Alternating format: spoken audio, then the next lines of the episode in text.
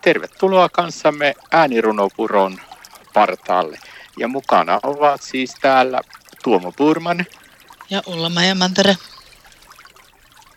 Ja täällä ollaan taas Ulla-Maijan kanssa äänirunopuron partaalla ja nyt kun vietetään kansainvälistä naisten päivää, niin kuullaankin sitten runo naisten päivä. Ole hyvä Ulla-Maija. Kiitos. Nainen on aika löytää toinen samanlainen. Liian kauan meitä on hallittu. Liian kauan meitä on sorrettu. Miehet ovat omistaneet vaimonsa. Jossakin vieläkin pojat omistavat sisäränsä.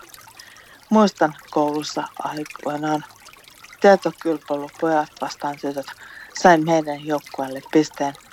Kuulin myös tyttöjen sille puhuneen. Tai katsotaanpa ohjelmaa Aina kun miehet sen voittaessa.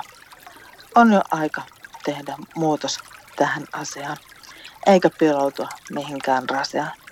Nainen, olet kaunis, tiedetään, mutta ei lahjakkuutesi tähän ja olet myös älykäs ja kaikkea muuta kuin itsekäs.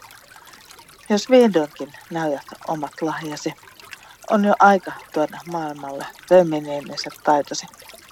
Tuoda inhimillisyyttä maailmaan. Alkaa pikkuhiljaa toteuttamaan, millainen voisi olla ihanen maapallo parhaillaan. Nainen, eikä tyytyä pelkästään utopiaan. Naisten päivä on kyllä suklaan ja kukkien arvoinen.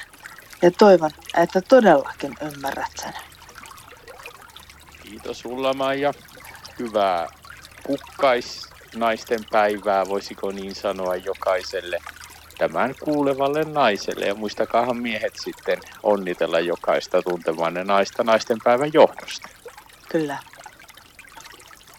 Näin vietit kanssamme hetken aikaa äänirunopuron partaalla. Ja mukana olivat Tuomo Purman ja Ulla Mantere.